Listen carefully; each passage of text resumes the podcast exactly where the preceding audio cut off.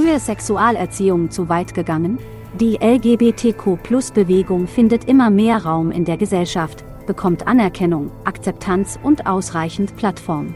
Allerdings reicht es der Bewegung nicht, die Menschen allgemein zu adressieren, und sie suchen einen direkten und zunehmend provokant aufdringlichen Weg in Kirchen, Kitas und Schulen. Umerziehung von klein auf.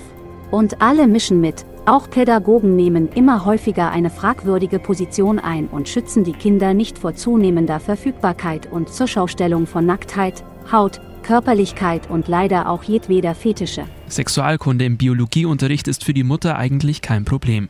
Doch als sie die Arbeitsblätter ihrer Tochter sieht, ist sie schockiert. Unreflektiert wird beispielsweise das Thema Transsexualität behandelt. Und das mit elf. Stattdessen erwägt man, einen extra Körpererkundungsraum für Kita-Kinder zu schaffen, für Fumeleien und sexuelle Spiele.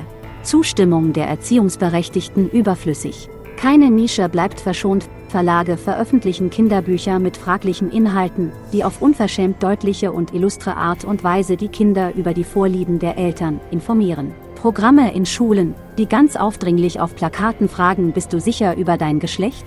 Als würde ein Lehrer auf einen ganz offensichtlichen Fehler hinweisen wollen und die Antwort nur Nein lauten kann. Auch in Trickfilmen wird der Fokus immer mehr auf Transcharaktere gelenkt, ebenso mit dem angerissenen Appell, nochmal zu überlegen, ob man denn wirklich im richtigen Kleid, in der richtigen Haut steckt. Weil ich nämlich nicht binär bin. Und Fred ist der Name, der am besten zu mir passt. Und ich benutze außerdem Xier oder Dir, weil sich die Bezeichnung er oder sie für mich nicht richtig anfühlt. Das gute alte Sandmännchen muss auch erschrocken gewesen sein, als es auf seine neue Transfrau, Herr Ingeborg, traf.